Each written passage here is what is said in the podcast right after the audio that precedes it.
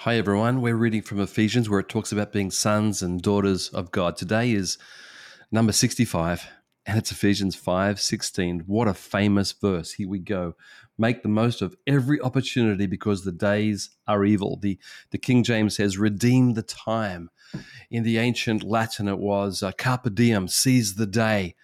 The concept is it's never too late to grab time. I'm almost 64 believing that my time is still ahead of me. Um, I'm still learning. I'm still growing. I'm still maintaining an attitude, still forgiving, still leading. Life is not always easy, but we we grow through that. And I want to say to you, whatever season you're in, you can redeem this moment, this period of time. You can redeem it. And this word redeem means literally to to buy in the slave market. So you're buying something back. It's it's becoming yours. You let time go through bad habits or bad decisions or whatever it is, and now we're saying no more.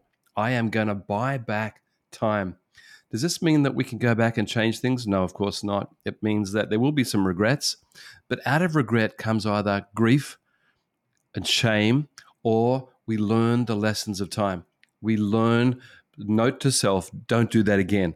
Um, you know the, the, old thing about the, the, the child that's going to touch the hot iron and and learn the hard way. Well, I'd rather learn the easy way, but if I have to learn the hard way, learn the lesson. Don't repeat the lesson. Don't repeat. In fact, John Maxwell says that. He says that that's the worst sort of decision is one that you never learn. But if we can learn from our mistakes, we're going to redeem the time. So it doesn't mean that perfect understanding of time or usage of time. It means I'm committed to growing in this time. Make the most of every opportunity, whether it's to love someone, forgive someone, say to someone we love you or we're with you or we do acts of kindness to to help people to love people to to say something good it's never too late to take those moments i really believe that we can do this and today we've got so many ways to connect we've got um, I think text is amazing just to say hello to people and something nice and uh, something thankful. Um, obviously, phone calls or face to face is the best if we can, but redeeming the time while we can sets up a better future. I really believe that. And so if I've got regrets, I've got to put that behind me and say, Lord, let me learn and grow for the next season. If I'm in a moment right now, I can make right decisions by following God's word. What did Jesus say? What did the Bible say? What did Proverbs say? We talked about that last week about wisdom, but this is the wisdom regarding time. And while we still have good time, let's use the time. I wish I, the one thing I wish I had right now was my youth again.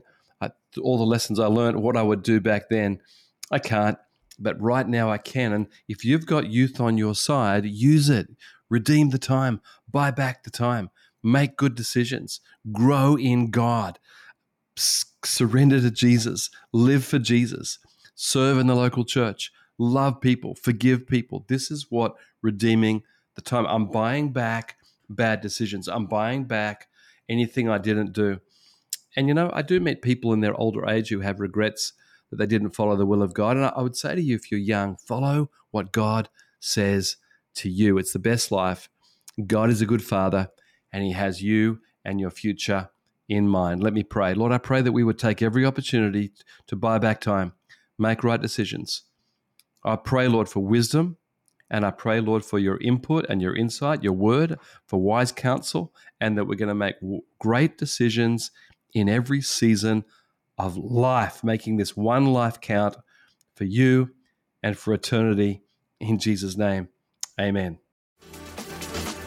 Thank you so much for joining us today. And if you enjoyed today's episode with Pastor Rod, why don't you subscribe on whatever platform you are listening to this? And we'll see you next time.